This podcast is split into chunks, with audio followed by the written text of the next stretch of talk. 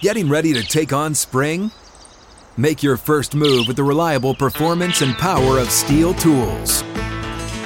From hedge trimmers and mowers to string trimmers and more, right now save thirty dollars on the American-made Steel F S fifty-six R C E trimmer.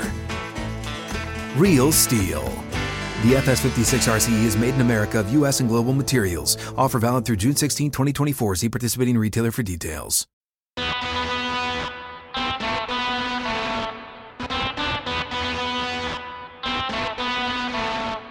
Man, do we got a show for you today, and welcome. We are on outkick dot com, first day. Let's get off of that site that stymies us. We don't want it. Like others, we're moving to our own site, outkick dot com. Hope you're here, and if you are, thank you. I guess you would be here. If I'm talking to you, Jimmy Kimmel, under fire from Aaron Rodgers, but he fires back. Aaron Rodgers also tells you, well, he tells you the damn truth about what's going on with N F L referees. Connor Stallions shows up at the Michigan game. God bless him. Bad night for me and for others. But I got to tell you, not a bad night. When Claudine Gay resigns from Harvard, I'm all in on all of it. And it ain't white people's fault. Just stop, stupid. Be right back. What? Don't At Me starts when? Right now.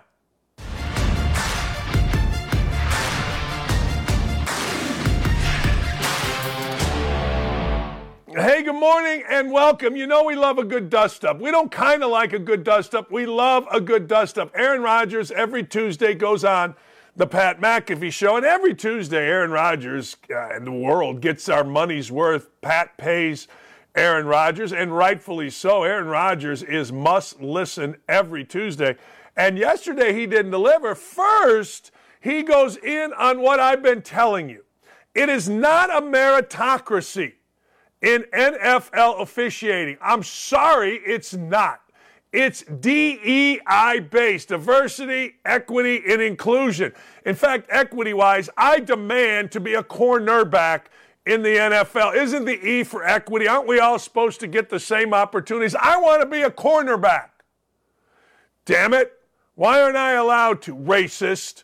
Anyway, Aaron Rodgers knows what I have been telling you. What I've been telling you is not a secret. And what I've been telling you is this. The N F L, about five, six, seven years ago, whatever it was, decided we need to get younger. We need to get more females. We need to get more minorities. It used to take you twenty-five years to get into the N F L. You used to have to have experience, not now. No, no, no. Five, six years, and they got rid of a bunch of people. Old white guys at the head. And now you see fat-ass women on the sideline, fat-ass dudes in the middle. I mean, you see it all, and the N F L is suffering from it. Now, nobody's going to admit this, but they know it. I've talked to numerous N F L referees, numerous, not just one, numerous. And they've all said the same thing. Yeah, we know what was going on. We all knew. Couple are still working. Couple are out. You got women. You had to, right? And they're awful. You got more African Americans, and that's cool. I don't care. But what I do care about is you got to be good enough. And experience matters in N F L officiating. Why do you think as they were building the league, you had to have twenty-five years experience before you were even considered? Now it's less than ten. And very arrogantly, the younger guys tell the older guys, well, you must not have been very good if it took you twenty-five years. And then they go out and screw up calls. Do white dudes screw up calls? Hell yeah, they do. Why? Because they're inexperienced, because they were rushed. Because they were all pushed up. And look, Aaron Rodgers said absolutely the same thing. This is not a secret that I've been telling you. This is not, oh man, doctors just don't like minority. No, it ain't nothing to do with it. It's just simply the truth. That's what we give you. Here's Aaron Rodgers talking about the lack of meritocracy in N F L officiating. It's simple. There was too many times over the years where it wasn't a true meritocracy for the playoffs. Because you'd be in these games in the playoffs, and it should be, you know, you got four wild card games, right, the first weekend, and then four divisional games, and then two, Sick. Right? So do you really need to have ten, counting at Super Bowl, eleven of the sixteen or seventeen crews, I guess it's seventeen, I think it's seventeen crews, be represented? No, you don't. It should be a meritocracy. It should be the best. The best crews, and if that's the same four or five crews, so be it. Look at the N B A; it's the same. It's the same couple crews once you get into the final rounds of the playoffs, right? Because it should be. I don't. I don't know if it is, but it should be the top-rated guys. It should be the same in the N F L, and because we know who the best crews are. And that's what I'm saying. This isn't a secret. Like, things don't just happen in a vacuum. They don't happen to where you're like, well, you know, they're really good. No, players know. Hell, I knew in college when this fat guy named Fred Jasper was officiating the game, the game was going to be a mess. I'm just saying. So anyway, Aaron Rodgers and the rest of the N F L are starting to talk about what we have been talking to you about on this show for months, maybe years, I can't remember. And that is D E I. The pushing out of veteran officials to make sure we're younger, more female, more diverse, has screwed the N F L officiating to the point now where players, and this is the most interesting thing, players are very comfortable talking about it. We've seen more players now talking about how god-awful officiating is than we have ever seen in our lives. We've never seen this. We've never seen players in the N F L, protect the shield, they say. We've never seen players talk like this, and it's just not Aaron Rodgers.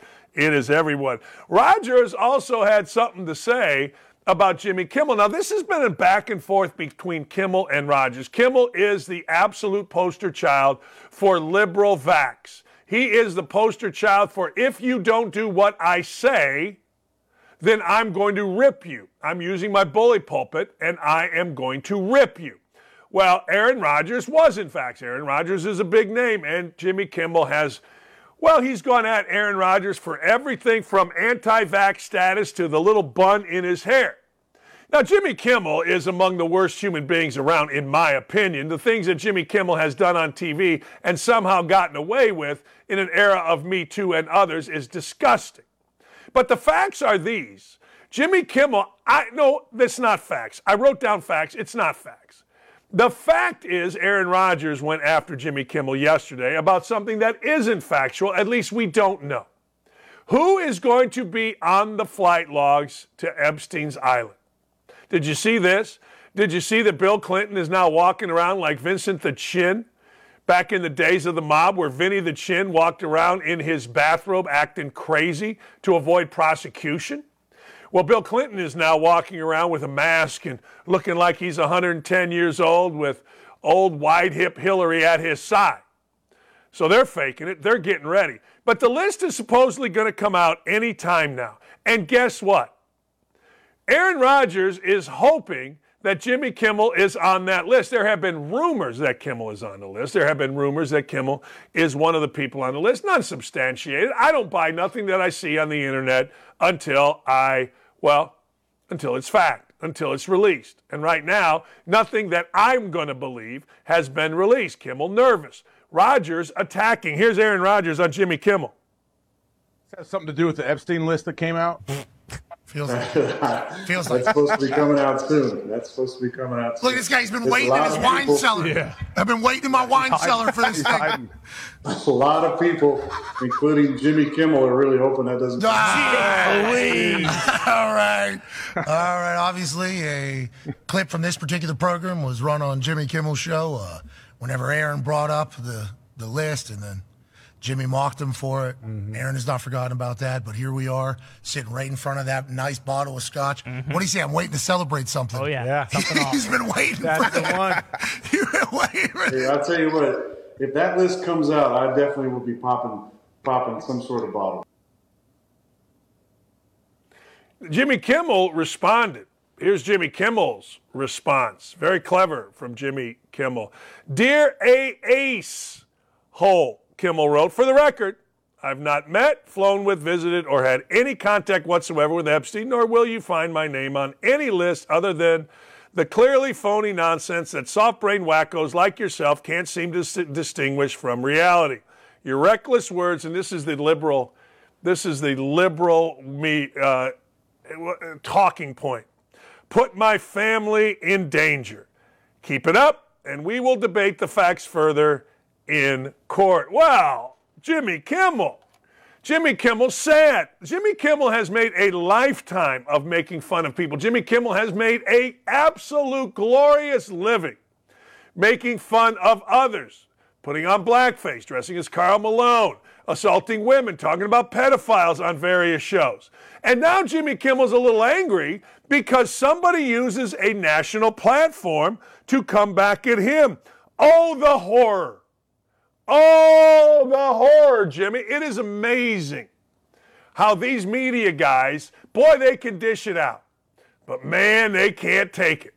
Greg Doyle, our punching bag here at Don't At Me, oh, my God, he rips everybody. I came back at him. Oh, he cried. He wrote an article where he got so mad that he actually admitted to being an adulterer. He admitted his adultery. That's how mad these guys get. Another writer, Stephen Holder, I got him so mad he dropped F-bombs on national radio. Other guy, Zach Kiefer, got so mad because I would criticize him that he literally, and I'm being literal here, wrote a mean post on Twitter with tears. He was crying when he did it, his friends told me. These dudes do not like anybody coming back at them at all. They want carte blanche. They think of themselves as exempt.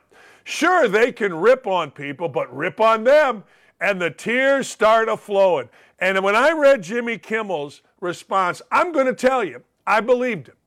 I got a hard time believing that Jimmy Kimmel was dumb enough, well, not dumb enough, was on flights. Let's put it that way. I have a hard time. Now, people are saying he doth protest too much. Yeah, maybe. I don't know. But I'd do the same thing. I mean, I'd be like, hey, never did it. Wouldn't do it. Now, nobody's going to sue nobody because really what Aaron Rodgers said wasn't anything, and it certainly did not put Jimmy Kimmel's family in any type of danger. It didn't put Jimmy Kimmel's family in nothing. What it did was it said what many people have said on the internet and other places, that maybe Jimmy Kimmel was there. And if you're going to pop bottles because Jimmy Kimmel's there, then I want to know from you.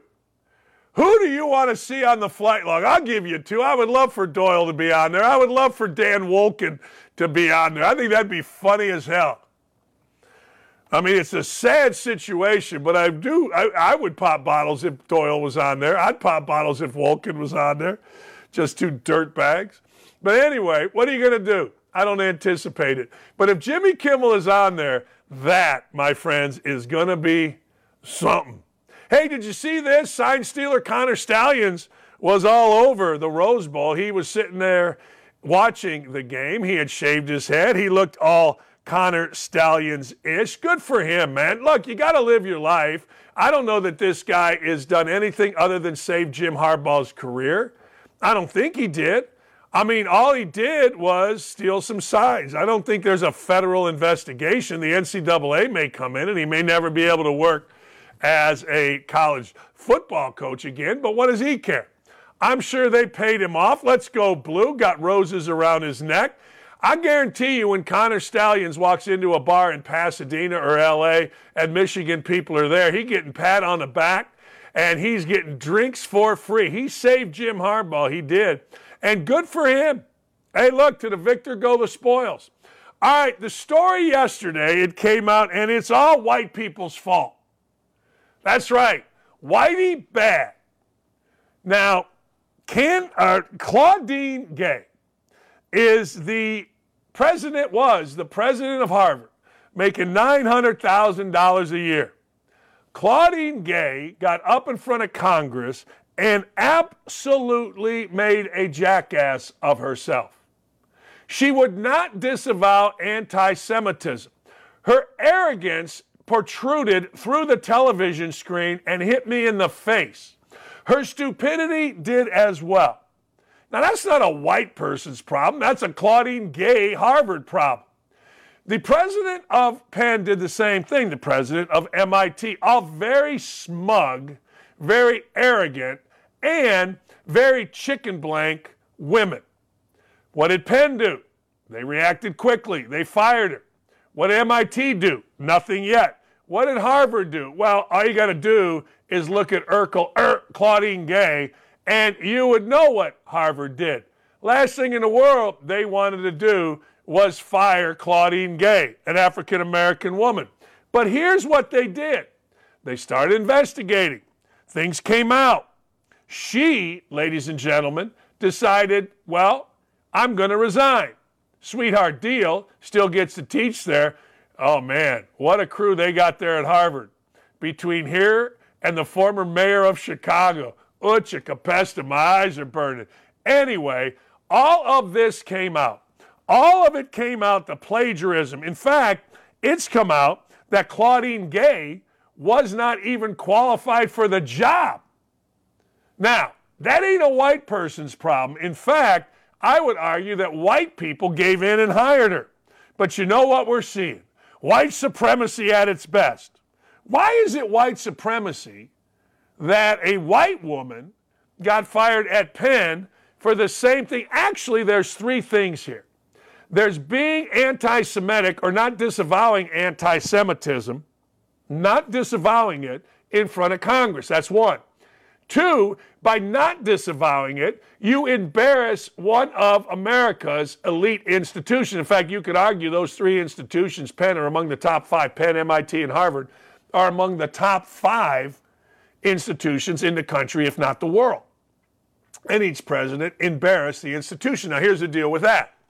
When you are in this situation, as a president of a university, you have trustees, you have donors. She embarrassed those trustees. She embarrassed those donors with her actions at Harvard. She infuriated the sane student body, not the pro-Hamas student body, not the agitators of Jewish kids student body, the sane student body, the student body that got into Harvard because they're smart, not because they're woke or have some kind of affiliation, the sane student body. She's been the president for six months and two days. Now, forty examples of plagiarism. There were doubts of her ability to respond and be a leader. You couldn't be a leader. Faculty at Harvard and other places are very smart. They're not dumb. As I return to the faculty and to the scholarship and teaching that are the lifeblood of what we do, I pledge to continue working alongside you to build a community we all deserve. She also blamed it on racism. Of course she did. It's Whitey's fault. Whitey doesn't love you. Academia doesn't love you. That's what I hear. They don't love us. They don't love us at all. Really? How about you don't plagiarize? How about you get the job legit? How about you stand up against anti-Semitism? You didn't. The white professor at where? UPenn, Ivy League, didn't. Now there's six new plagiarism charges. And yet, and yet, Harvard gave this lady a golden parachute. Harvard said, hey, here's the deal. We'll give you nine hundred thousand dollars and we'll let you teach. She should be away from the institution. If Harvard had real sack, and they don't, because I'll explain in a minute, they would be getting her out on the last train. Goodbye. Adios. Hasta la vista. La canoche.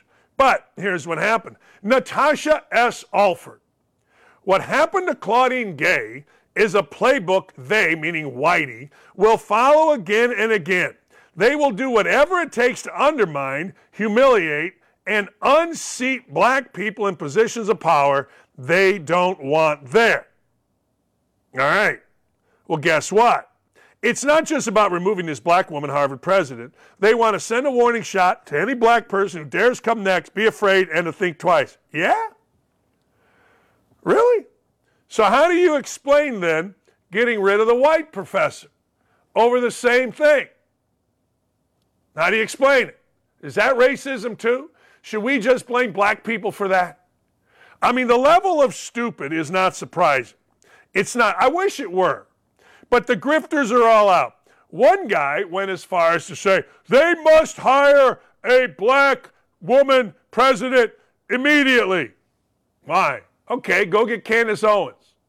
I don't know. She's smarter than Claudine Gay. I heard Claudine Gay speak. I was at Harvard's graduation. Great speakers at Harvard's graduation. Two were awful. Claudine Gay, you get up there, and there are students that are speaking that are fantastic, although it's a bit, you know, it's really kind of funny. But anyway, Uh, the former president was unbelievable. Everybody in that place was so impressive except Tom Hanks and Claudine Gay. And no, I'm not just throwing a white guy in there. Tom Hanks' speech made my stepdaughter and all her friends go, yeah, I don't know what this is about. Yeah, who the hell knows what this guy's talking about? It was idiotic. And Claudine Gay, when she got up there, you're like, really? Really? This is the president of Harvard? The previous president, some white man, was awesome. Now, you don't like it, you don't like it. But he was. Everybody there, you could tell, had a connection to him. Everybody at Harvard, you could tell, felt like, well, this is a D E I hire that's going to go bad. A lot of people on that campus, and uh, I overhear, I listen. It's what I do. And a lot of people are like, yeah, this ain't going to go well, including some of the girls that I talked to. I don't think Claudine, in fact, I know Claudine Gay was not that respected at all on campus. But she got to be the president. Why? I don't know. You tell me. Uh, Ibrahim... Our guy, Ibrahim X. Kendi, whose real name is like Henry Rodgers. Racist mobs, Ibrahim says, won't stop until they topple all black people from positions of power and influence who are not reinforcing the structure of racism. No, you're reinforcing anti-Semitism, Henry. That's what she did. She plagiarized, Henry, which you can't do in the academic world. What these racist mobs are doing should be obvious to any reporter who cares about truth or justice as opposed to conflicts or cliques. Really? The Hodge twins said, hey, bruh, she got caught red-handed, plagiarizing his papers. Race ain't got nothing to do with it. These two are African-American. Why do people have to keep race hustling and playing the weak-ass victim card? That's exactly right. Libs of TikTok. She's a serial plagiarist. Why are you bringing racism into this? Because it's all Ibrahim Henry Rodgers has. What else do you got? See, here's what race hustlers do. They look. They look, they look, they look, and then they pray. They're like a snake. Where can we go? Where's the next hustle? Where's the next? Oh, here it is. And then they prey on it. Ibrahim, my ass, your name is Henry Rodgers. Hey, Henry, how are you? Having a nice day today, Henry? Good.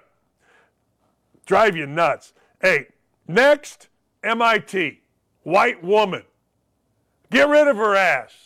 See, I'm not racist. I said get rid of Whitey's ass. But I just laugh at all this stuff. This stuff is so ridiculous to me. Can you imagine a woman like the woman at Penn didn't stand up against anti-Semitism, embarrassed her school, is a known plagiarist, and people say she got fired for race when a white woman at Penn got fired for two of the three. Not even the plagiarism part. The woman at Penn actually had the credentials to be the president of Penn. The woman at Harvard had nothing but skin color, short hair, Urkel glasses. The resignation... Jalon Alexander, M A The resignation of Doctor Claudine Gay is a reminder that white people, particularly white men, do not like highly educated black women in powerful positions. Yeah, it is. We are watching white people regress. Yes, we're regressing. We're demanding that you not plagiarize. We're demanding that you not embarrass your institution. We're demanding, we should all be demanding, that you, well, seems simple. Denounce anti-Semitism. We are watching white people regress in real time and bully black and marginalized people in higher education. All right. Some guy, so you're saying black people should be allowed to commit the academic equivalent of fraud, get away with it, when no one else can. That is racist. Yeah, the court of public opinion will squash this very quickly. Uh, the race hustlers are not, are not, absolutely not getting away with it. They're hustlers. They're race hustlers. They're going to get their little group, have their little speech, talk about how bad white people are. Here's the deal. Here's what you want. In this case, what people want is equal. Everybody wants equal treatment, but special. When you get equal treatment, you get fired just like the white person did. Period. But you want special. Claudine Gay supporters want special. We want equal. We should be the president of Harvard. You got it. She got fired. Same institution, different place, Penn and Harvard, same institution. But we want special. All right. Well, you didn't get special. I don't know what to tell you. You want equal but special? Yeah, you got the equal. And we tried to tell you all along, equal's great, but it ain't as great as you think. It's not. But you can't have equal and special. Well, yeah, but we shouldn't be fired uh, even though we, we, we, we, we, we're anti-Semitic, we're chicken shit, we're, we're, we're, we're, we're afraid, we're, uh, we're, we're, we're, no, we shouldn't be fired. Only the white person should be. Yeah, well, that ain't the way equal works, bro. It ain't the way equal works. Mark Spears is a guy I really dislike. I had him on my show one time, and I thought he was a jackass. So Mark Spears is a writer, and they gave him some award. He's not a writer of any distinction, but they gave him some award. I don't know, some, some award. Mark Spears is now claiming that a San Francisco store racially profiled him. Now, the store apologized, but apparently did nothing wrong. Spears said, I do want to let you know. Well, Spears was asked if he could use a restroom. They said, the police station is across the street.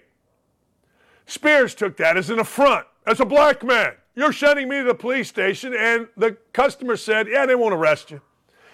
Spears, of course, made a deal about it.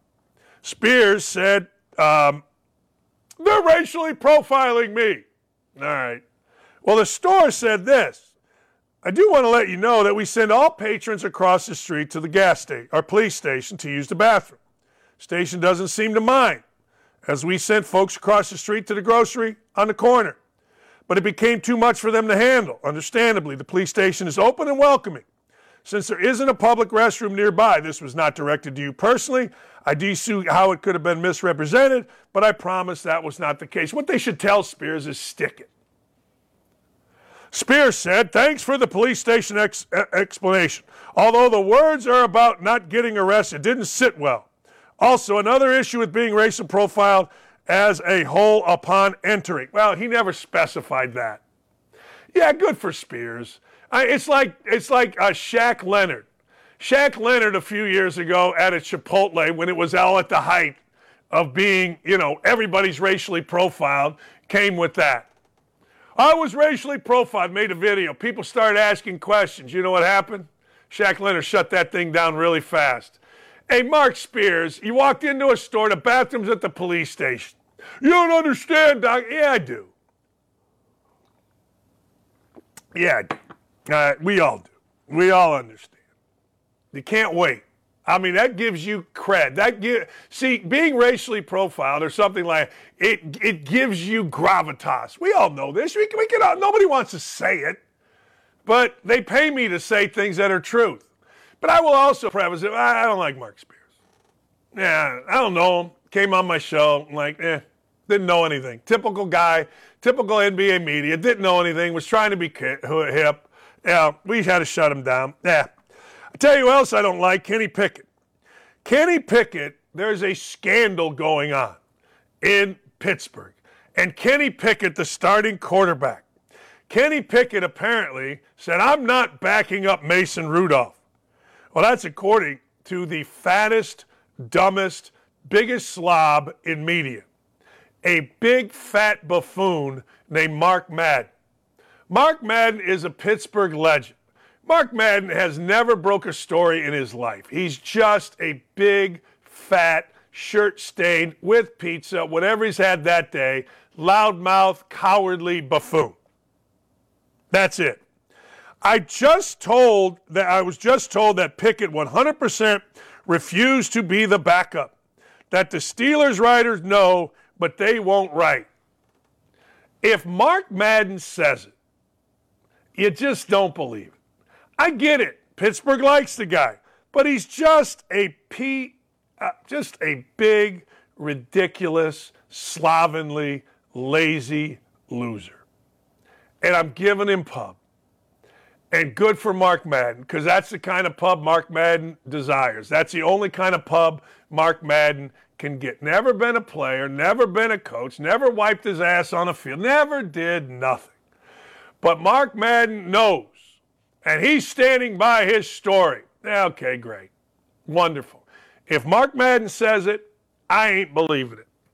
Kenny Pickett has come out and said, yeah, it's not true. Yeah, it's not. Nah, there's nothing true about that. Nah, that's crap. And look, I don't know. I, I have no idea. I don't know whether it's true or not, but I do know this. If Mark Madden says it, chances are it ain't true.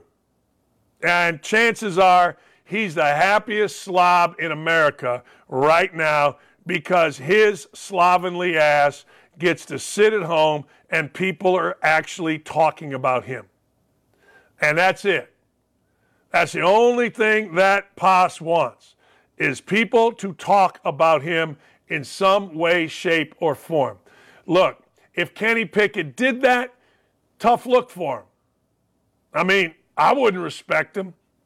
You know, we all got to be backups at some point. I mean, we all, when you get injured, you got. I always think the coach that says you can't get, you can't lose your job when you're injured. All right? All right. That's fine. I don't know what side of it. I don't care what side of it. I just know this. I wanted to take this time to say what the world knows, and that Mark Madden is a bad guy, period. Maybe we'll get a, maybe we'll get a, we're going to be sued for that. You do you, Mark. You do whatever it is you think you do, big boy. Now, people are coming out, and, you know, other guys are saying, Kenny Pickett opens his availability this morning by saying the rumors that he refused to dress against Seattle if he wasn't starting aren't true. Here's Kenny Pickett. Hopefully this answers a lot of things before it gets started. I saw reports out there that I feel like we're attacking, you know, my character and how I am as a person, not even getting into a player standpoint of it. Um, there was no talk of me being a backup quarterback this week in terms of being a two. Um, if I was healthy enough to play and the trainers and coaches felt like I looked good enough to play, I was going to start and play. Um, if they believed that I was not, which they believed I was not, I was not going to dress and suit up for the game. Um, so whoever reported that, I don't know where it started. Um, it's kind of crazy what people will write and put out there um, to try to, you know, prove their point or help their standpoint or their careers and, and what you guys do. Um, but, you know, disappointing to see that um, without any proof or basis of it. So this week I'm now the two. They feel good four weeks out of the surgery uh, for me to dress and be the two. So I will be the two and do what I have to do to be ready to go for Baltimore. So if there's any other questions about that, um, I feel like I answered it pretty good there. If there's anything else, is there any Baltimore questions that we get on to Baltimore? Well, I got to tell you, I wish I cared. I don't. And, you know, Pittsburgh, everybody's singing Mike Tomlin's praises. Good for them. They had a winning season. Yay, Rod, go fight, win. But the fact of the matter is simply this. Pittsburgh stinks. Hey, a story has erupted. Uh, after throwing a touchdown pass, Quinn Ewers, now this is in the Sugar Bowl, Quinn Ewers decided to do the same gun celebration that we saw Ja Morant do. Of course, the Twitter crowd is crying racism. Racism, I say, saying that Ewers got away with the hand gesture only because he's white. All right, well, there's the hand gesture, and it will show you Morant's, Morant, Morant, whatever the hell, Ja Morant's hand gesture too. And, you know, I guess, yeah, I don't know. I don't know. I asked some people, is this like the new thing? You know how they used to bow and arrow? They used to do all these things? Yeah, I don't know. But what I do know is this. Quinn Ewers has never been suspended for flashing a Glock. Quinn Ewers has never been suspended for hitting a little kid or a seventeen-year-old. Quinn Ewers has never been suspended for having his people flash a gun underneath Memphis's gym at Pacer personnel. So if Quinn Ewers wants to pull out a hand and act like he's shooting, God bless him. Until he shows up in a rap video with some fat little kid singing rap songs, flashing iron, with one in the hole, as the fellas say, then I don't want to hear about it. Because Quinn Ewers, if that's racism in your mind, good. Just shows how stupid you are. But if Quinn Ewers does get arrested for gunplay, if Quinn Ewers does get arrested for having guns involved in anything that he does, and he makes a gun gesture, then I'll rip him, just like we should rip Ja Morant.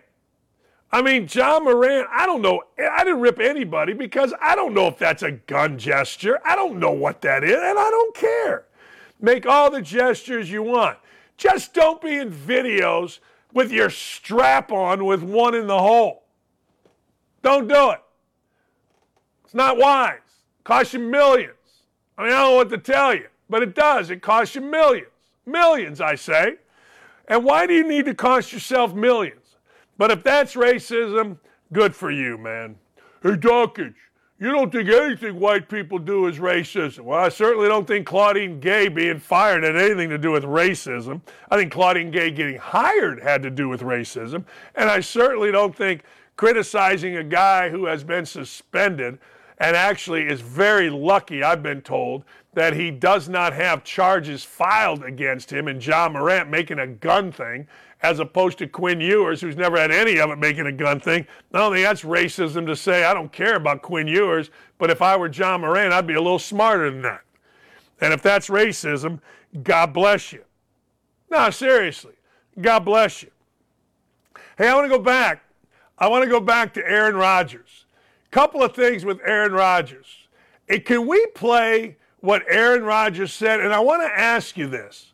Is there anything here? Like, I understand anybody can sue anybody. You can wake up in the morning, and I'm looking at Keyshawn Johnson right there, and say, I don't like his tie.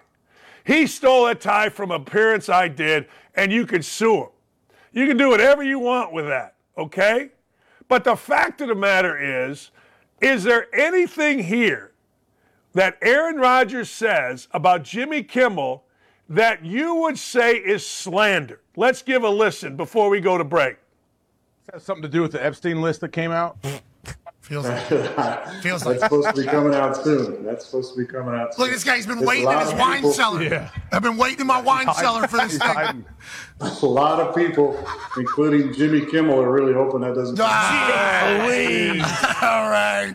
All right. Obviously, a clip from this particular program was run on Jimmy Kimmel's show. Uh, whenever Aaron brought up the, the list, and then Jimmy mocked him for it. Mm-hmm. Aaron has not forgotten about that, but here we are sitting right in front of that nice bottle of scotch. Mm-hmm. What do you say? I'm waiting to celebrate something. Oh, yeah. yeah something He's off. been waiting That's for the that. one. You've been waiting. Yeah, I'll tell you what. If that list comes out, I definitely will be popping, popping some sort of bottle. I don't see where there's anything there that Jimmy Kimmel can get mad about. Let's show Kimmel's response on Twitter where Kimmel says that his family is in jeopardy. That's like a liberal talking point, right? Everything that anybody does is putting us in jeopardy. Not met, flown with, visited, or had any contact whatsoever with Epstein, nor will you find my name on any list other than the clearly phony nonsense that soft-brained wackos like yourself can't seem to distinguish from reality. Your reckless words put my family in danger. Okay. Keep it up, and we will debate the facts further. I put a post up last night that basically said this: Jimmy Kimmel loves dishing it out, but he certainly cannot take it. Got over a million views. I'm just out here doing my thing. Got over like one point four million views. People understand, and people are tired of folks like Jimmy Kimmel. You're just tired of it. They make fun every night. I used to like Letterman, but I stopped, because I felt like Letterman got too angry every night. I felt like Letterman was always just nasty, angry. I don't need that action. Why would I need that action in my life?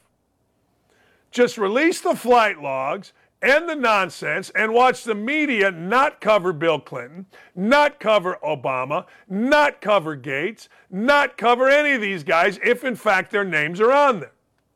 People think it's going to be a big deal. I think it's going to be much ado about nothing. They'll bitch about Donald Trump, but it is on record that Donald Trump kicked Epstein out of Mar-a-Lago, did not associate once he found out what he was doing. I don't know what's true. I don't know what's not true. What I do know is, let's get these names out. You got people dead, Epstein dead, Maxwell going to be dead. You got all kind of crap. Just get the names out and let's see what happens. Seems like if you are sex trafficking young women and the people that did it, Epstein and Maxwell, go to jail for it, seems like the dudes that had the sex with the young women participated in the trafficking and, well, quite frankly, should go to jail as well. Hey, we'll be right back. We're going to talk some gambling with Dave Ross from V S I N. I love Dave Ross. Dave Ross is a fantastic guest on this show. We'll be right back. Man, I'm fired up. Sack the hell up and don't go anywhere. Don't at me. We'll be right back after this.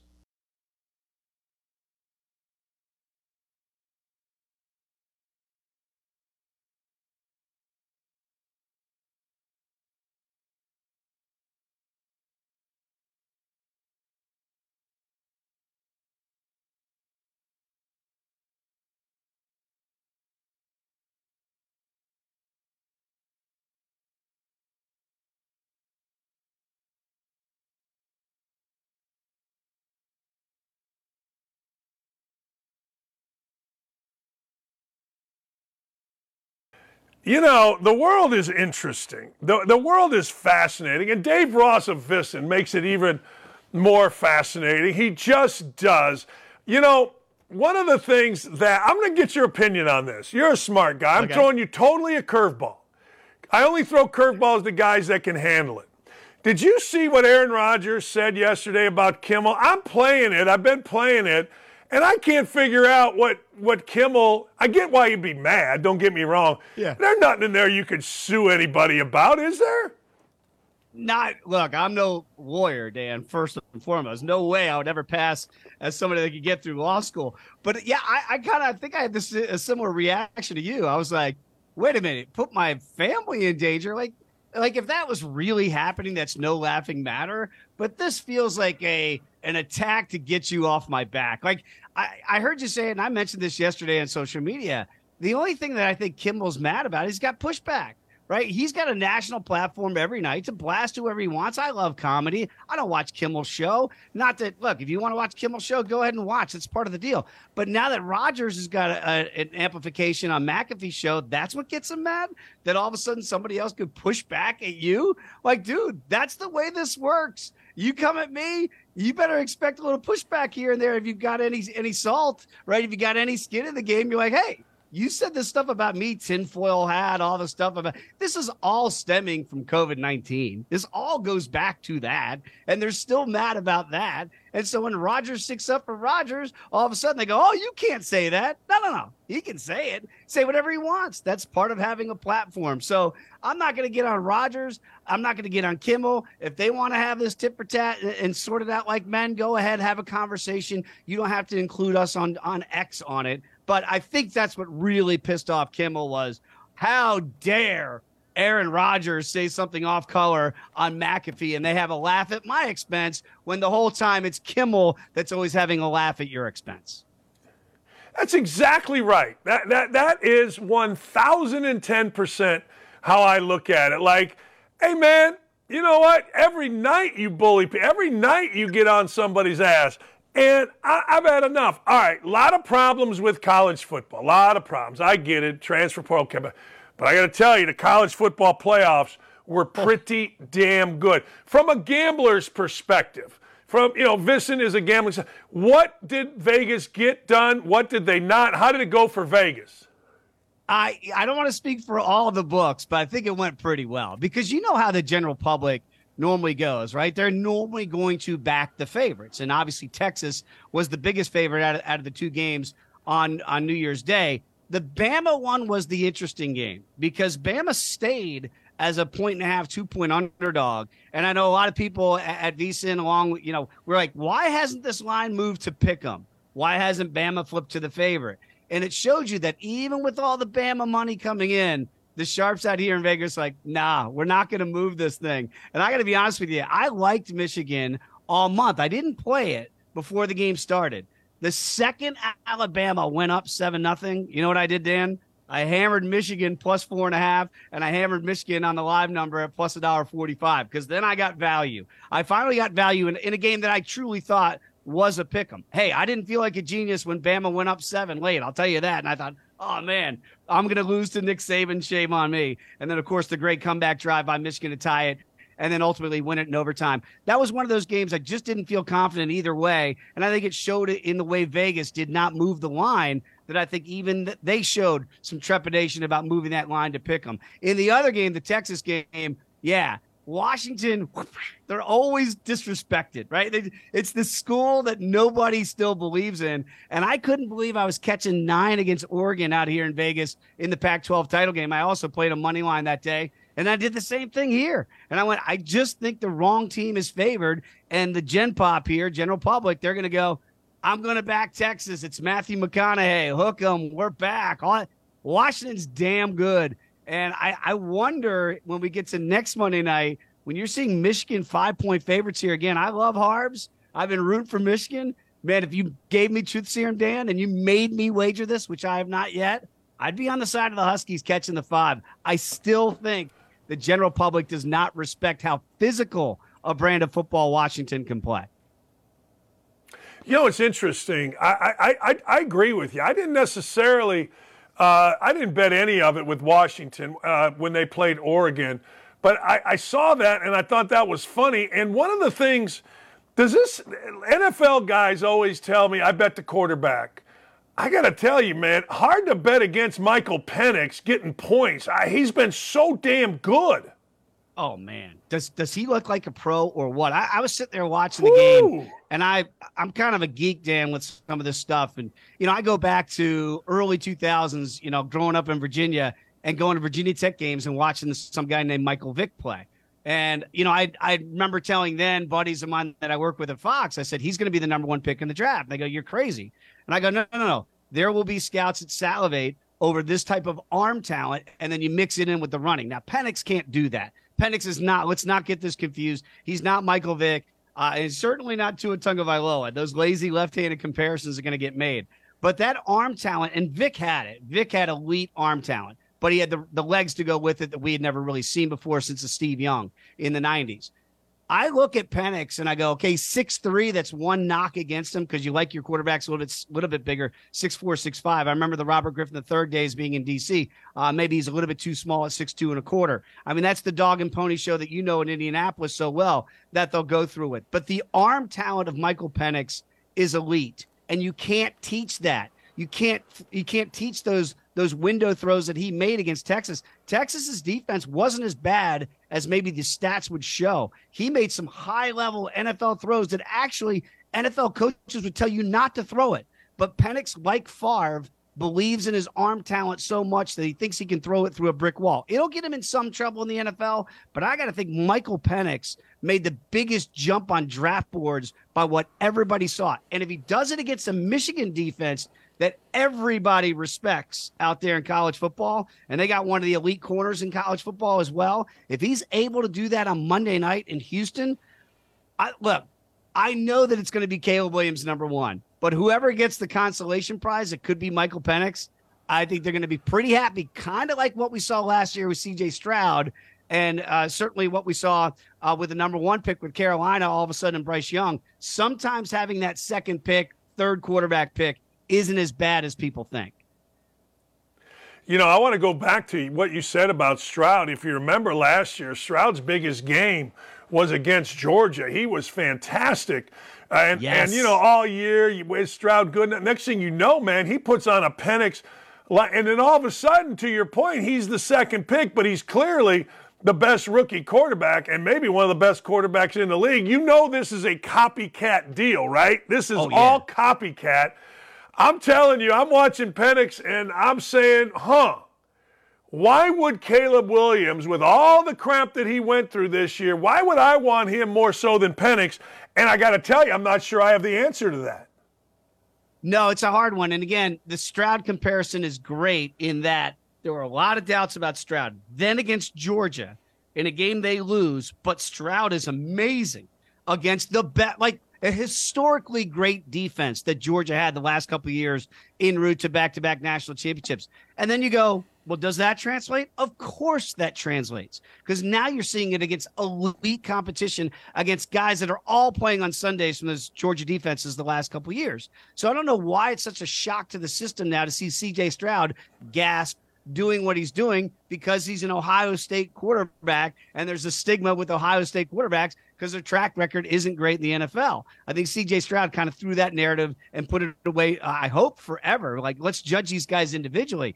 And I think that's the same thing with Michael Penix. That was a really good defense against Texas that he did it against, and a better defense he's going to face on Monday night. So, to me, this is better than Indianapolis. This is better than the private workout that you're going to put on before the draft, before they can do all the measurables and see you, you know, in gym shorts and in in T-shirts. Like, this is the resume builder. Stroud did it last year. Penix is doing it this year. Caleb's got all the talent in the world. I still think he'll be the number one quarterback that's taken uh, and number one overall. But other teams are going to have really good decisions to, to get to. I'm not I'm not sure this is going to be as good as the eighty-three quarterback draft, which is historically looked at as the best, Dan. But I got to tell you, man, I'd be surprised if five quarterbacks potentially don't go. Forget about the first round. They can go in the top ten. That's how deep this quarterback draft is. All right, let me go through them. Nix, Williams, Stroud. Who am I missing? Uh, maybe Drake May out of U N C, and maybe Jaden Daniels out of L S U. I mean, there's five quarterbacks right yeah. off the top that just yeah. jump off the page at you. So there are going to be a lot of decisions. I don't know that five will get there in the first ten, but that over-under in Vegas, I got to think it's going to be set around five and a half for quarterbacks in the first round. So I think those first five right there are locks to go uh, in the first round overall. Yeah, yeah, no, I know. I I, it, I forgot about Drake May. Hell, people love Drake May, and I'd take Jaden yeah. Daniels. I don't give a crap. I, I'd put some meat on him, and let's go. Penix was here at Indiana along with Caleb DeBoer, Kalen DeBoer, oh, man. And we chose Tom frickin' Allen, and I'm watching these guys, and I'm losing my mind going, crap, we could be having some fun here with Indiana football for the first time ever.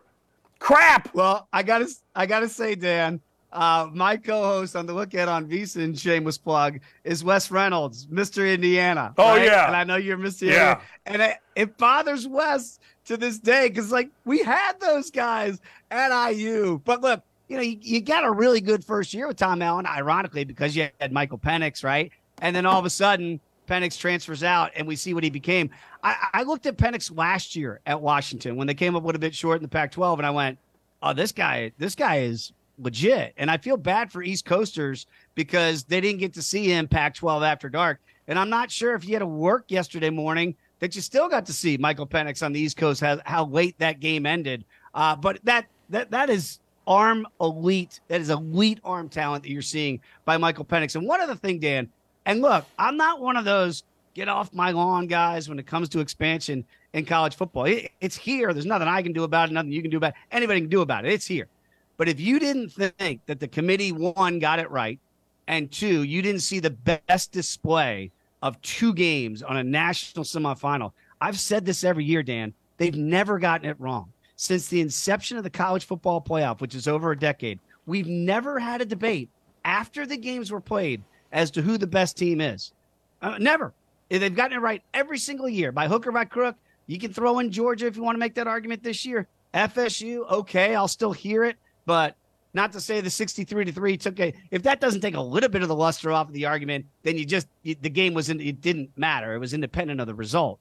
But to me, the college football playoff, the hard is what makes it good to get in. And now everybody's in, man. I mean, like, we're going to twelve? We're just going four to twelve? I mean, there's no debates anymore. What made college football great week in and week out is that everybody cared about every single game. That won't be true. The discussions now are going to be two and three loss teams. That's where we're going to be. Like, this is going to be like entry every year. Got a pulse in. If you're Alabama, if you're Georgia, you know, the, the big boys, Ohio State, this just this grandfather clauses them in, even if they lose to Michigan every year. That's what this did. This didn't help the little guy. It helped the big guy that got left out. But yet everybody wants more because they always think more is better. I don't think it is. I think it's going to water down that process in the regular season because I really thought as bad as the bowl games were, The national semifinals were great, and it showed that the committee once again got it right. And I know people hate to hear that. No, I agree with you. And the one pushback I'll give you, in college basketball, I think there's thirty-three at-large bids or thirty-three conferences, yeah. and then there's thirty-five at-large bids. We argue about the thirty-sixth team in college basketball. So I think there – look, I think there's going to be arguments, maybe not the first year, but I think there's going to be arguments about Team thirteen. I think we're going to bitch, oh. whine, and moan about somebody that didn't get in, and partic- like a MAC school that goes undefeated or oh something. God. I'm telling you – Dave, Liberty I swear to God, we're going to see it. Yeah, Liberty, like, you, you can go back. I know you know, like, I, I remember Colt Brennan, God rest his soul, at Hawaii, covered him in, in D C, and I remember thinking, remember they played Georgia that year that Hawaii was undefeated, and we went, wow, like, Hawaii is really good. And then Georgia just whoosh, slapped him up and down. Like, we saw Liberty against Oregon in a game. Oregon had no, like, Oregon, what do they care if they beat Liberty? They beat the tar out of those guys. So, to me, it's like, we're going to get some of that when you get to the college football expanded version. You don't get that when you just have the best four in. And I'm telling you, man, they're, they're ruining a great thing. They don't see it because money drives it. I understand it. I'm still going to love it. I'm still going to watch, but it's not going to be as good as we've seen. I look, I was all for expansion away from the V C S. I thought they had it perfectly right with four. If you wanted to go to six, I could have entertained that idea. twelve is way too much. It's going to water down the product, period. You know, and the thing that I hope, and I think it's going to, to your point, one greatest thing about co- – you, you can watch a college basketball game, and, I mean, it's almost become like the N B A, right? I mean, you go eight and ten in the Big Ten, and you're going to get in the N C double A tournament. Uh, you watch a college basketball game, you lose a game. It's amazing. You know, it used to be like if you went ten and one, that's a great year. Now you go eleven and one, Ryan Day, until the bowl game, and you're like, you suck. eleven and one as a coach in any sport will get you in every single Hall of Fame that there is. Every Hall of Fame, you go eleven and one, yeah. you're in every Hall of Fame. I, Dan, I got to tell you, the, the, the one thing for me, the, the personal change in my life that I never thought that I would see, I mean, I loved Big East basketball growing up. I used to watch it on U S A Network, right? And I you know, watched yeah. Boston College against Syracuse and, and the formation of the Big East. I got to be blunt with you, Dan. I don't watch a lot of regular season college hoops anymore because I know the, it, it just doesn't matter. It does not matter until you get to February, and then you get a com- conference tournament time.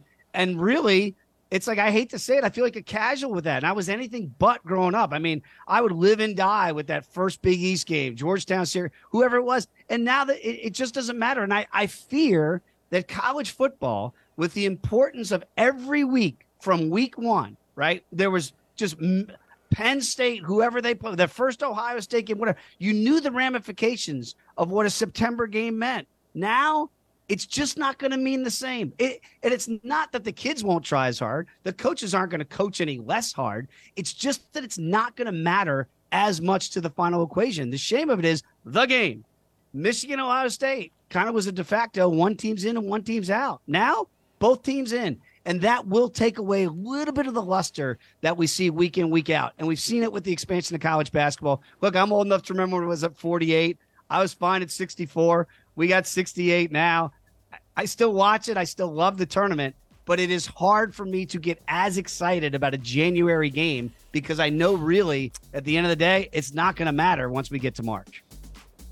I agree. I, I totally agree. Hey, thanks for coming on, Dave. I appreciate you, my friend. Thank you. Anytime, Dan. Hey, when we come back, we've got Tim Brando joining us. We're going to continue the college football discussion. We'll be right back. That's it. I got to take a break. We'll be right back with more on Don't At Me across the OutKick Network.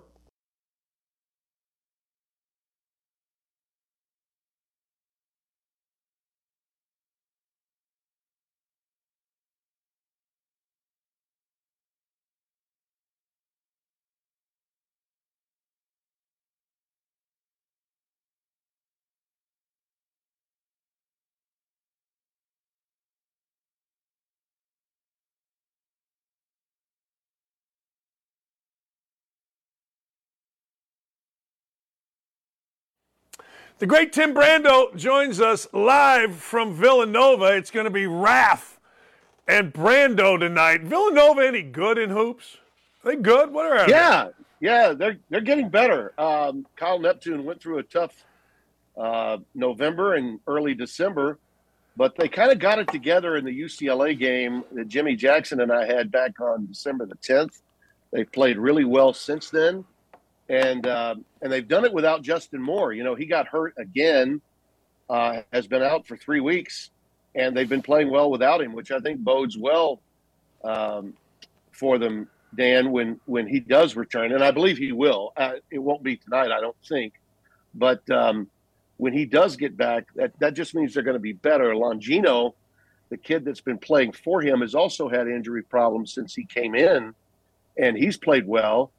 And uh, Hassan, the sharpshooter that they uh, got out of the transfer portal, has had his moments. So I, I think they're going to be fine. Eric Dixon has been lights out uh, as an inside-outside force, as a as a post presence for them, even though he's undersized.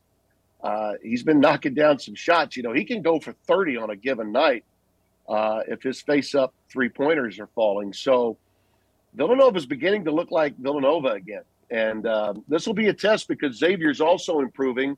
Sean's a great coach, as you know, Sean Miller, but he's got a collection of newbies on this team, and he's lacking that inside presence that he had in the past uh, a season ago. But um, this will be an interesting test because they've got Saint John's coming in, and Patino, as you know, is is getting it rolling it in uh, in Queens. Uh, they played well last night in their win against a uh, you know not a good Butler team, but still it was a good solid win for them.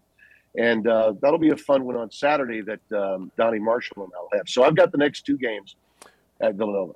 Hey, uh, I got to get into some football here. We just were talking about yeah. a couple of things. One, I don't know where you're at on this. I'm curious uh, whether people agree, Florida State, whatever. The games were great, and that's all I really care yeah. about personally. Where are you at with a twelve-team yeah. playoff? Oh, it's obviously going to be great. I cannot wait for it. Uh, I think it's just going to add so much, not only to the postseason, Uh, with greater access for so many more teams and fans. You know, there'll be more interest across the board in college football's postseason when we have uh, all corners of the country involved.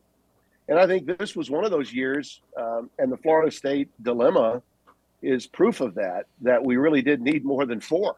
I mean, we really did. You can make a case that there were eight teams this year that had legitimate chances uh, to win it all if we had had a legitimate playoff format. I don't know that twelve uh, would have had a chance, although if you'd asked me back in late October, I would have said probably twelve. But it'll be so much fun, uh, Dan, and I think it's what the sport has needed for a long, long time. Um, I always looked at college basketball as so refreshing for me because at the end of football, I was always pissed off. I was always unhappy with the way the postseason was going to play out. The regular season was great. Postseason was awful. And I didn't. I just didn't like the process.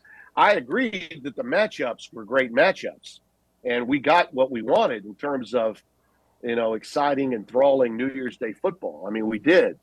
But what happened to Florida State was beyond the pale. I mean, it was wrong, and it was the process uh, that was wrong, not necessarily the fact that they they they put Alabama in uh, to take on Michigan, but because the process was what it was was the issue for me. Um, I think what we're going to find out next year when we go to twelve is that television is going to say to the committee, because the, the new T V deal doesn't start until twenty-six. That's being negotiated right now, okay? T V is going to tell them if you're sitting those top four teams, you know, the first week of the postseason, you're making a mistake. We need more inventory. If you want the money that you want and you're asking for somewhere around fifty million dollars per game, you're going to need to have those four teams, those top four teams playing at home on campus in that opening week. I think we're going to go to sixteen, and I'm I'm okay with that too. I think sixteen is perfect. I don't think we'd need to make any changes uh, if we went to sixteen, and I think that's probably what will happen in twenty-six. Uh, who you like in the national championship game? I like Washington. Uh, I loved Washington against Texas because I just thought from a matchup standpoint, their strength was the passing game and Texas's weakness was their defense of the pass. I had had Texas earlier in the year uh, in a game with Houston where they, they were just absolutely uh, giving up all kinds of yardage to just an okay team that fired its coach at the end, at the end of the season, Dana Holgorsen. And so I, I knew Texas's problem would be in the secondary, and Washington was able to exploit that. Um, it, I give Texas a lot of credit for hanging in there and, and making it close at the end with the help of a, a bad rule that needs to be taken out, and really some uh, shoddy clock management by Kalen DeBoer's club, uh, even though he's a great coach, and he is. I think Kalen's one of the fine young coaches in America today. They – They made some errors there in play calling late in the game to make that thing a little closer than it needed to be before uh, the running back got hurt, which forced the clock to stop and give Texas ample time to get down the field.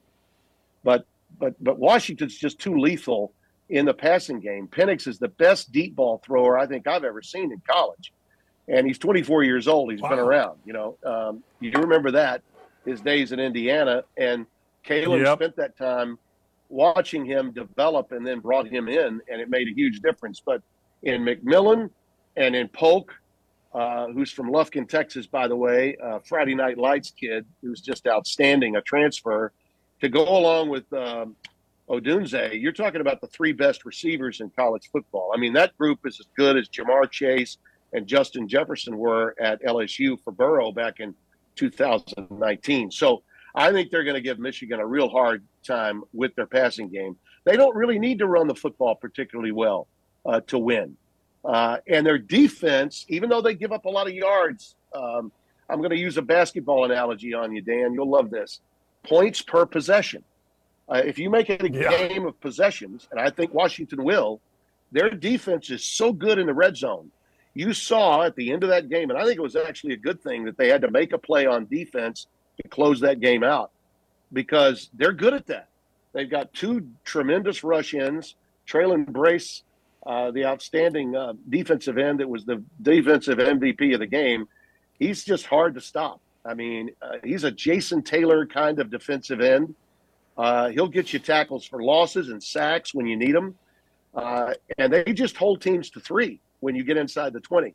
Uh, Michigan will, the, the ultimate contrast in styles is perfect too, because Michigan wants to play in a phone booth. You know, they want to run the damn ball. Okay. They're going to run it, and they're going to run it until you stop it. And they're going to try to possess the ball and keep it away from Washington. Washington's going to try to beat you with dynamic plays and turn it into a, uh, you know, a track meet. And I think that that push pull thing will be a lot of fun to watch, but ultimately I think there are more playmakers for the Huskies. So I think Washington's going to win.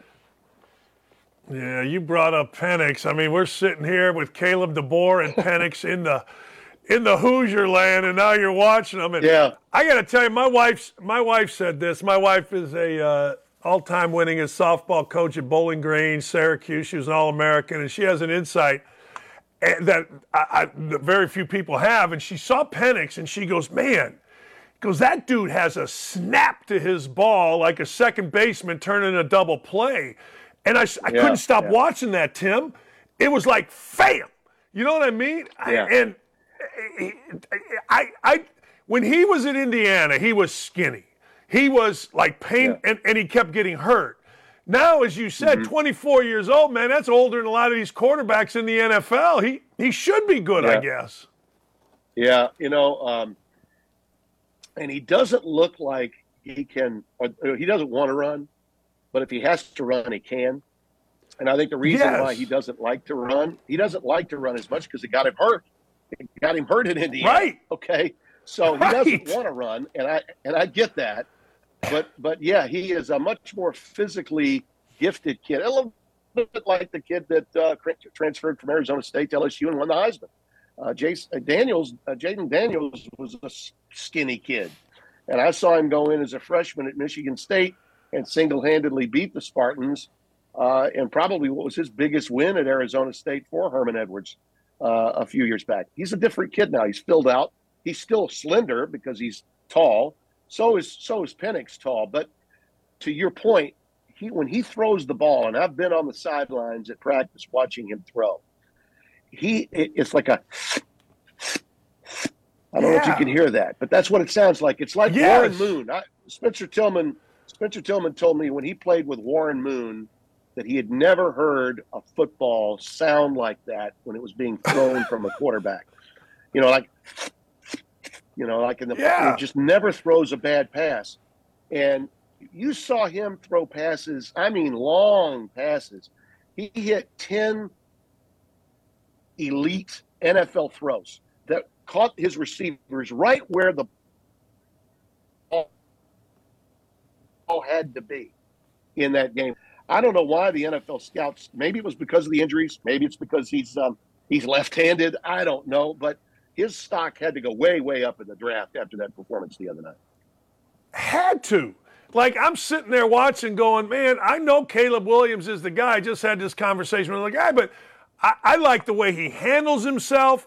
I don't give a damn if yeah. he's twenty-four. This isn't the N B A where I want eighteen-year-olds. Yeah. Who cares? I want a smart, yeah. experienced guy, Tim, don't I, in the N F L? Yeah, and he's understated. You know, he's uh, he doesn't seek a lot of attention, uh, which I think runs contrary to what we normally see in today's younger players that, yes. that uh, and at, at the risk of sounding like a hypocrite, because as broadcasters go, I'm probably considered more self-promoting than most, but, but that's Me just too. kind of who I am. I can't, I can't help it. It's kind of who I am. I was raised that way. My father was in the entertainment and television business, so I was raised that way, but, but he is an understated kid who sort of speaks when spoken to, you know? And and I think that that really bodes well for him when he's going to be going into a, a locker room for the first time at the next level. It certainly has helped him with all these transfers that have come in, uh, and his relationship with those wide receivers has been huge. I mean, huge.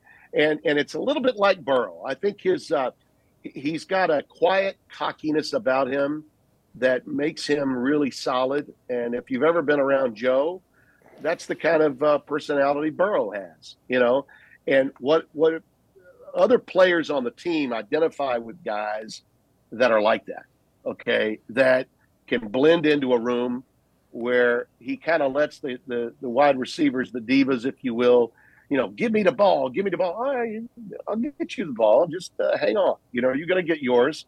That's the kind of kid he is. Hey, uh, last thing before I let you go, Harbaugh, this time, or next year, August, N F L or Kyle or Michigan? Oh, there's part of me that really wants him to stay, don't you? Wouldn't you love to see him stay at yeah. Michigan? Oh my God! Yeah. I mean, and I love, I love his interviews. His interviews are so good because they're asking him everything possible to get him to go there. And he's very, uh, in a very coy manner, never giving them what they want, but being so kind to them it, with non-answers. Just great. It's like, well, so tell us about the problem, the issues off the field, and how it's galvanized.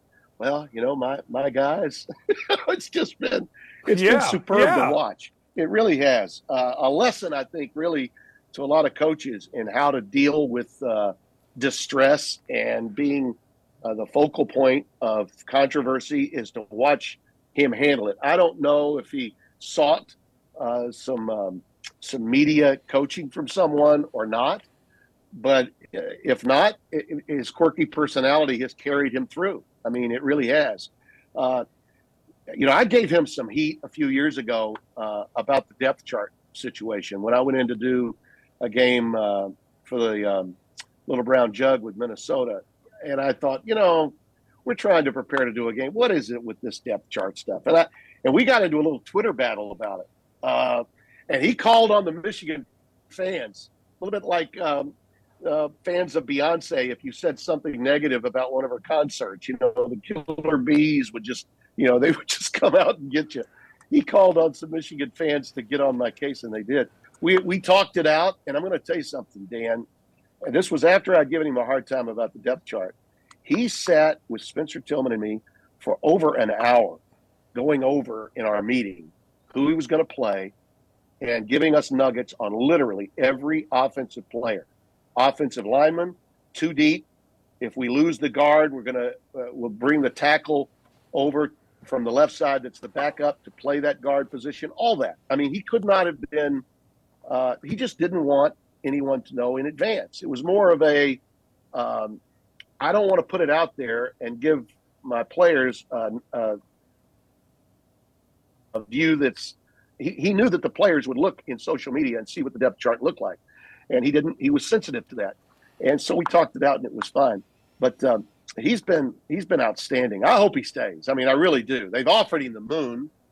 But when, when the N C double A is out to get you, and you know this, when the N C double A is out to get you the way it appears they are out to get him, I don't know. If if you win the whole thing, what's the purpose? You know, why go through that?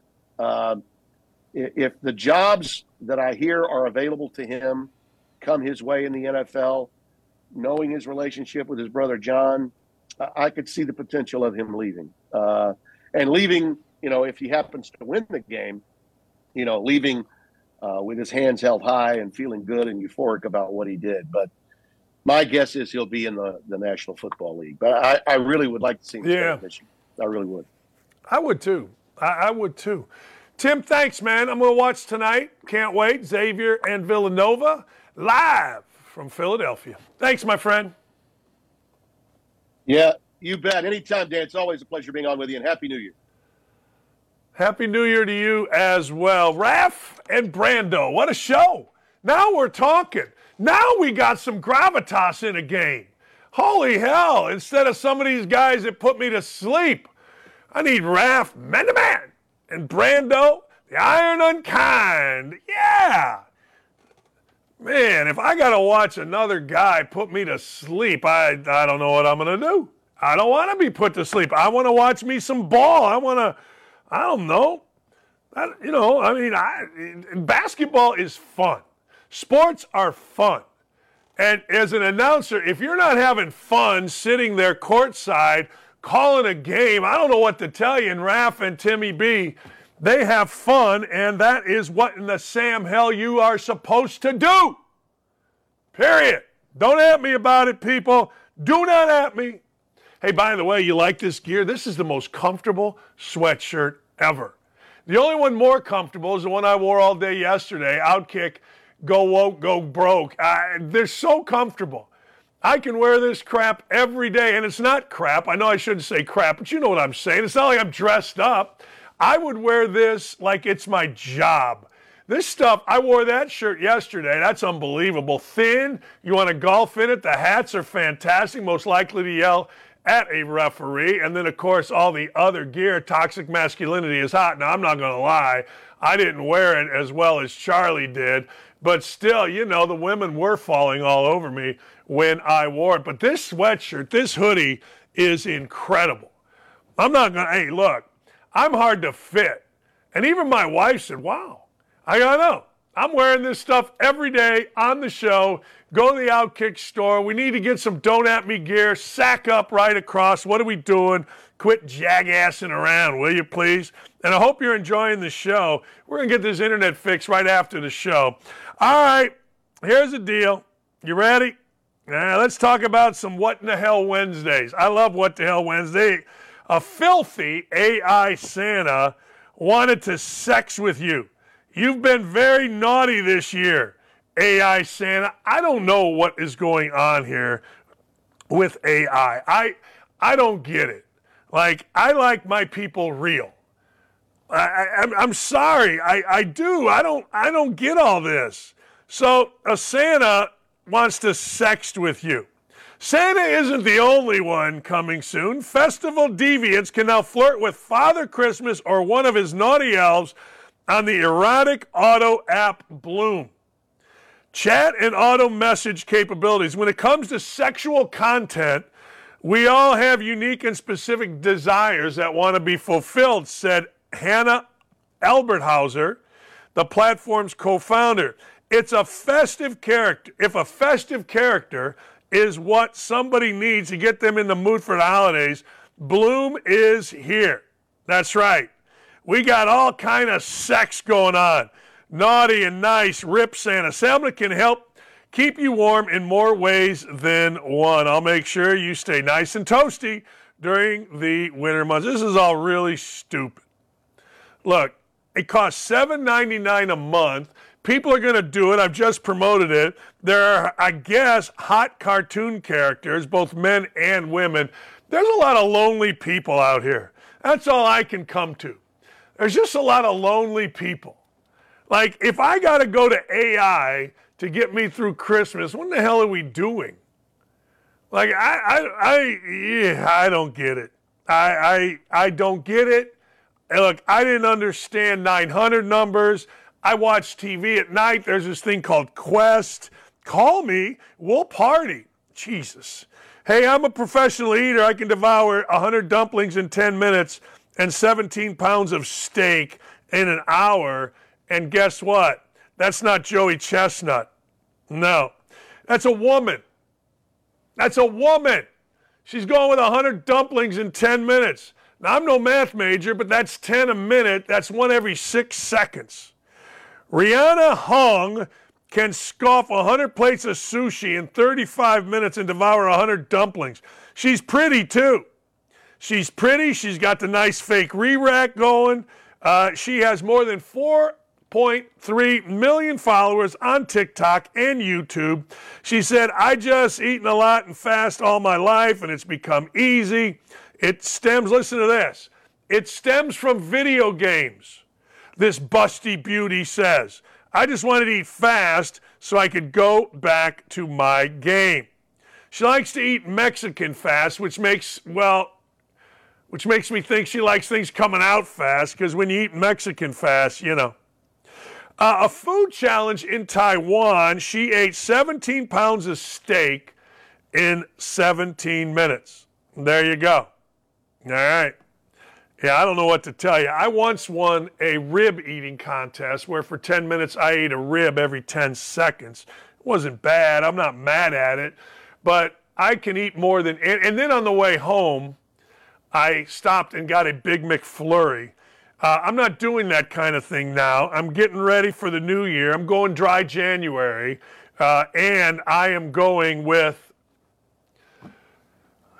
my eight thousand six hundred twenty-eighth diet of my life. Baked beans recalled because there may be, wait for it, baked beans, there may be rubber balls in the can. Now, come on, people. This is what scares me. You want to know what scares me? It's not global warming. It's not crime. It's contaminated food sources. That's right. Contaminated water, contaminated food. That, ladies and gentlemen, scares me. The balls are two point five centimeters in diameter, and shockingly, they are a, get, wait for it, choking hazard. Asda, Stainberry's, and Tesco. Yeah, this is in Canada. Asian baked beans and tomato sauce, or Asda. Asda mixed baked bean salad, Tesco. Check your baked beans, people. Anybody that knows me knows I like a good baked bean. Anybody that knows me knows I ain't afraid to put everything in it, ketchup and mustard. You know, I like it with bacon. You name it, I like baked beans. I can eat baked beans. Danny ate the beans and the beans were loaded. Danny ate the beans and the beans exploded. That's right. That's right. Uh... I'm head over heels, wait for it, with an oak tree. But it isn't about the sex. Really? Uh, an ecosexual woman, which means she's in love with ecology. She is a self-proclaimed ecosexual. She took nature to nature loving to the extreme. Sonia Sadamanova says there is an eroticism with something so big, so old, holding my back. Man. Ecosexual is a person that finds nature romantic, sensual, and sexy, and imagines, guess what? Earth as their lover. All right. The Self-Intimacy Guide and Sornomic Sex Educator in Training first started having, well, pining for plants after she moved to Vancouver. I was walking a path near a tree five days for a whole winter. I noticed a connection with the tree. I would lie against it. And you people are just weird. I'm sorry, you're just weird. I mean, look, I get it. You're a weirdo. You got the belly. You got the whole thing going. You can't get a dude. You're tired of men. And I don't know what you stick in there from the tree. I mean, who knows? A lot of things you can stick in the orifices from a tree, but damn, that seems like dirty business. Although maybe you don't get a sexually transmitted disease, which are running rampant apparently across. Uh, now, speaking of sticking things in places they don't belong, you ready for this one? A Florida man was caught humping a dog and attacked the owner. So a guy's humping a dog. He's giving a dog the business. And next thing you know, the owner says, hey, pal, stop humping my dog. Like, you don't need to hump the dog. Go get yourself a plastic dog. Go get yourself a tree. You can hump the tree. There's all kind of different holes in a tree. This is in Milton, Florida. He was arrested after a fight that allegedly started when the man was caught humping someone's dog. He's charged with, listen to this, domestic violence battery, domestic violence aggravated assault, and criminal mischief. He was caught humping a dog and the owner confronted him. This guy's name is John Miller. No, not the broadcaster. Miller attacked him, punched him in the head and upper body, leaving marks. The victim said Miller destroyed items in the house and the garage. Miller grabbed a knife, threatening to kill him. Miller has been released on a seven thousand dollars bond. Doesn't that seem a little low? I'd give you seven K for humping the dog. And then you're throwing hands, grabbing knives, threatening people's lives. I'd tack on another seventy K to that. I'm going seventy-seven K. seven thousand dollars bond, all you got to do is come up with seven hundred bucks and you're out. What are you, nuts? People, can we not be humping dogs? I mean, seriously, it's just tiring. And it's always in Florida. I will say this, no one that has ever moved to Florida has regretted it, except for the dog humper. Uh, Rashard Mendenhall is doubling down on his idiot racist rant about white people and the Pro Bowl. Iowa stinks. We'll go into what their numbers are in football. You're not going to believe the numbers against ranked teams. And Antonio Brown is back in the news, the gift that keeps on giving. We'll be right back. Stay here. We'll be right back. Got to take a short break here. We are rolling with Don't At Me, and you don't want to miss it. Stay tuned.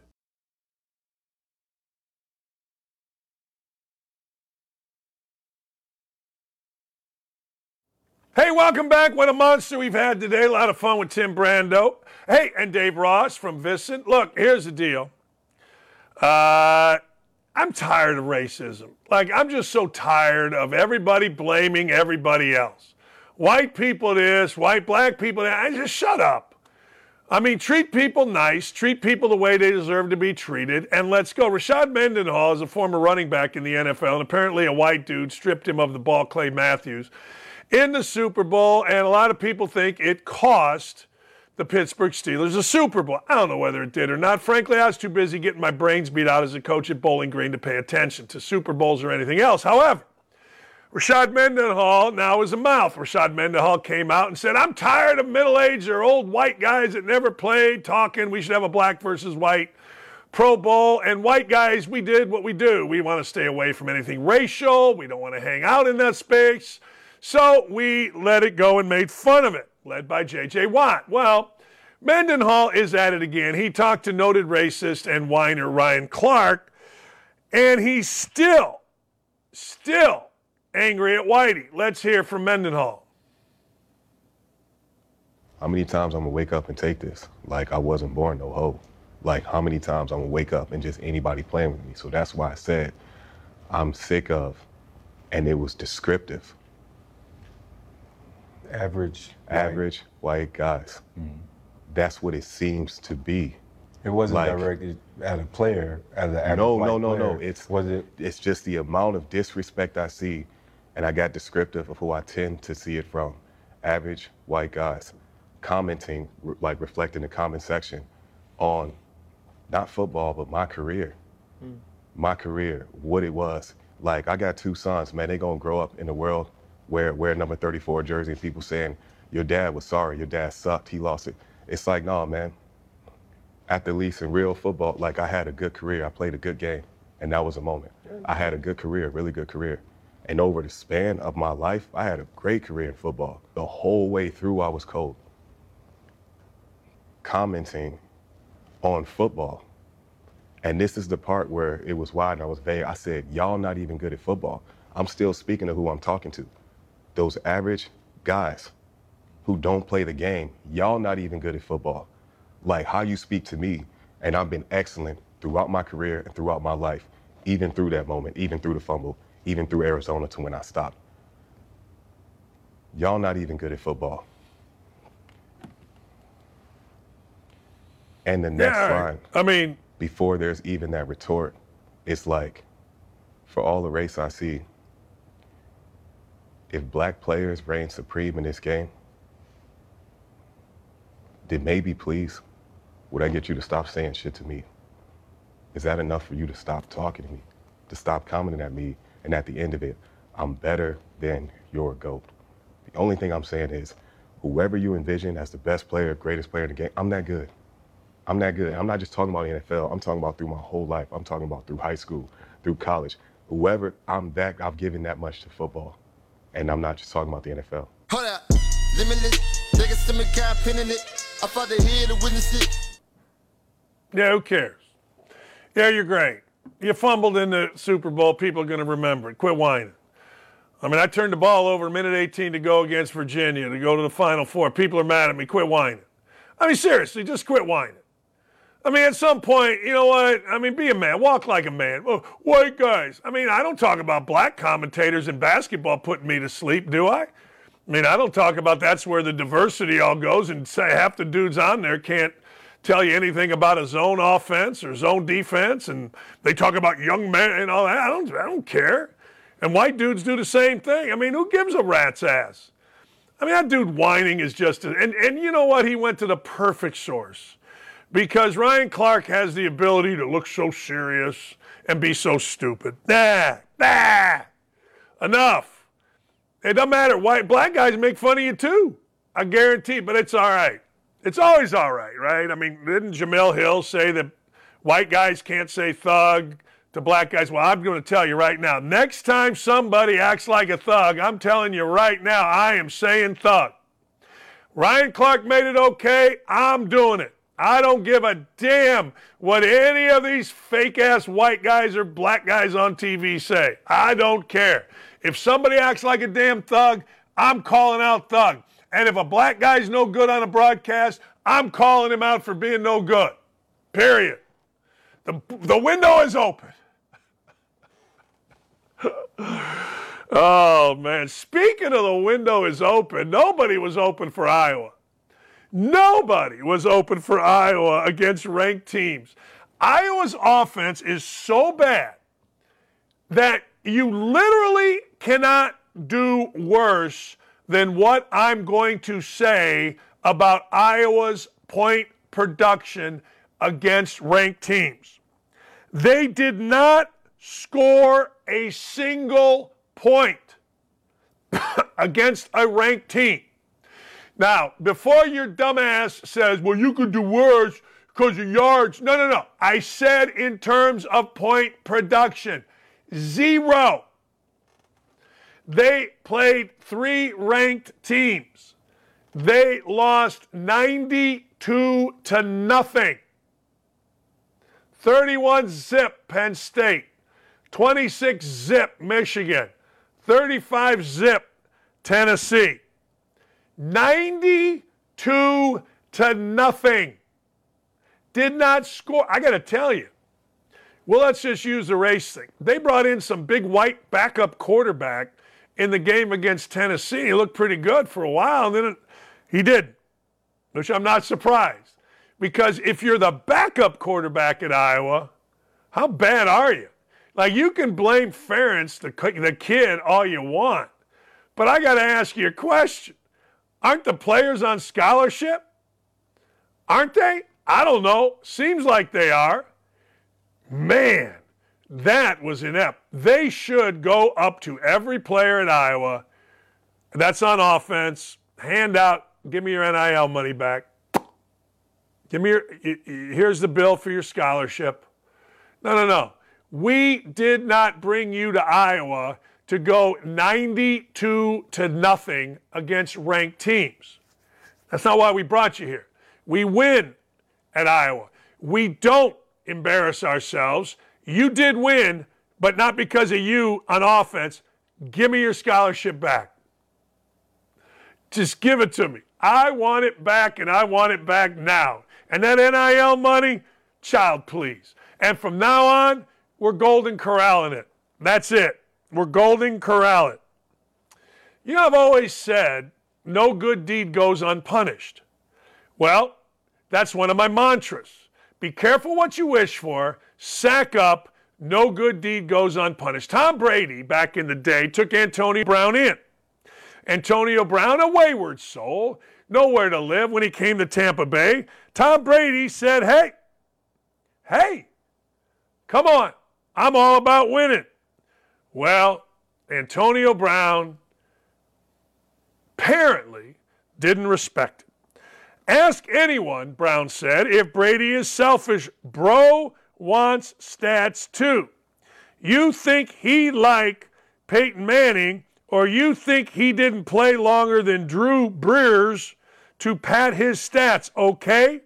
I'm going to let the crackers, white guys, think it's me when I'm coming off the bench to help his team win. Idiots. That dude got into college. Hey, Siri, where did Antonio Brown go to college? Uh-huh.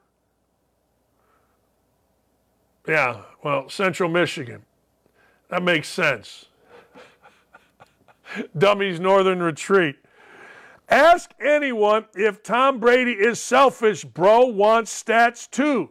You think he liked Peyton Manning, or you think Peyton Manning was misspelled, or you think he didn't play longer than Drew Brees to pad his stats, okay? I'm going to let the crackers, me, think it's me when I'm coming off the bench to help his team win. Crackers unite. That dude don't even know why white dudes are called crackers.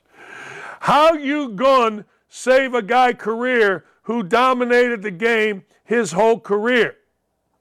A B, this is A B talking, took hisself out the game. I ain't buying that S you selling. You sound like a cracker, trying to make it seem like you did so much for me, whole time you use me for your purpose. Once fulfilled, just like a cracker say you're done. Antonio Brown was responding to a fan who claimed uh, Brady saved Brown's career. He did. Nobody was touching Brown. Nobody. But us crackers, it's always us crackers' fault. Yes, us crackers, by the way, I prefer club or Ritz. I don't know what you prefer, but everything tastes great that sits on a Ritz. But I'm just a cracker. Hello, fellow crackers. Antonio Brown is an idiot. I mean, there's no other way to say it. He's a wife-beating idiot. He is a racist wife-beating idiot. He is a moronic wife-beating racist idiot. I can go on. And he should be and will be discounted by us, except the content is so good. How you gonna save a guy career? This man went to college. There is actually probably somebody out there that did not get into Central Michigan somehow, some way, somewhere. But this guy did. How you gonna save a guy career who dominated the game his whole career? A B, which is him, took hisself out the game. Hisself out the game. I ain't buying that is you selling. You sound like a cracker. Trying to make it seem like you did so much for me whole time. You did so much for me whole time. You using me for your purpose, once fulfilled just like a cracker, say you done. I like emphasizing cracker. I sound like preacher man. Y'all crackers are crazy. You cracker. Bill Belichick says, hey, look, I'm focused on the Jets, not my job security. What did you think Bill Belichick was going to say? You know, since this is my last game, I just want to tell you all goodbye. I've brought gifts. That's what Chuck Pagano did. He brought gifts to the non-crackers, Stephen Holder and uh, Mike Wells. He didn't give to the crackers, Chuck Pagano. And apparently, Bill Belichick is not giving anything to anybody. He's just saying, well, you know, I'm concentrating on the Jets. I'm going to try to beat the Jets, and that's what we're going to do. And if we can beat the Jets, then I feel like we'll beat the Jets. And I even have a hoodie. Do I look like Belichick? I think I do. Sean McVay makes a promise that he'll coach in twenty twenty-four. All right. Apparently, Sean McVay is a hot commodity in the world of T V. Here's the deal with the world of T V. Didn't Tom Brady sign like a ten-year, seven hundred bazillion dollar contract? Like, I look, I know Greg Olson is on my television, and I know he's the nicest guy in the world, and I know every media guy loves him. But he ain't great. Kevin Burkhardt, and they ain't great. It's like I was listening the other day, and I went, well, who are these two guys on a big game? And then I realized. And then you read awful announcing, the liberal side or any of these announcing sites, and Kevin, Greg Olson's great. No, he's really not. No, no, no. He's really not. So the truth of the matter is, just if McVay goes into broadcasting, I would consider him smart. I would consider him a guy that made a wise choice, because he'll get a ton of money. There's lots of money in co- or pro football announcing. There just is. And he would be apparently a hot commodity. But he promises the coach next year. Boy, are we relieved. Thank goodness. They are putting retirement at rest. All right. I would. Look, if Donald leaves, Stafford leaves, couple years from now, you may be out of a job. Seriously, I know you won a Super Bowl, and that's like a lifetime guarantee unless you're Brian Billick uh, or, Dick, or Mike Ditka. Hell, Mike Ditka got fired in Chicago. You know the saying. If they cut Peyton Manning in Indy and fired Bob Knight at Indiana, they'll cut your ass and they'll fire your ass. So maybe McVay is just being really, really smart here. I think he is. Larry Brown's the smartest coach ever. Get out ahead of the posse. Do yourself a favor one day. And if you're bored and you want to know what real coaching is, real coaching involves X's and O's, involves recruiting, whatever. But it also involves in managing your career, and that's where I was bad. But long story short, Larry Brown wasn't. Larry Brown was great, and Sean McVay going to the booth might be the smartest thing that he can do. Just saying. Look, white guy... you ain't getting hired in the N F L much anymore. Get out while the getting's good. Hey, hey, hey, it's woke-a-dope time. Did I tell you we had a bad night last night? Thank God for the Golden State Warriors. I'll tell you when the sack attack kills it, and I'll tell you when he doesn't. Tough night last night. It's all right. We'll be back on it today. All right, woke-a-dope me, por favor. What do we got going on today? I want to see it. Wokado plagiarism.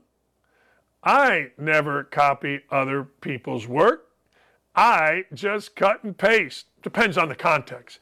The funniest thing going today is the continued attempt, the absolute continued attempt by the African-American grifters to say that this woman, Claudine Gay, got fired because of Whitey. That's right. Because of Whitey. Look, let's be honest. Whitey had nothing to do with it. Whitey had nothing to do with Claudine Gay plagiarizing. Whitey had nothing to do with Claudine Gay being too woke too ridiculous to stand in front of Congress and denounce anti-Semitism on her campus. That was a Claudine Gay thing. Claudine Gay, in doing that, embarrassed her university. Embarrassed it. When you do those three things as a university president, chances are you're going to get fired. None of those things, zero of those things, was because of Whitey, because of the almighty cracker. Now, race baiters can say whatever they would like. Race baiters can go out of their way. Go out of their way. We got academics, academic African Americans defending plagiarism, journalists opposing journalism, Newswire attributing scalping to white columnists, everyone focusing on the frame. That's how you win.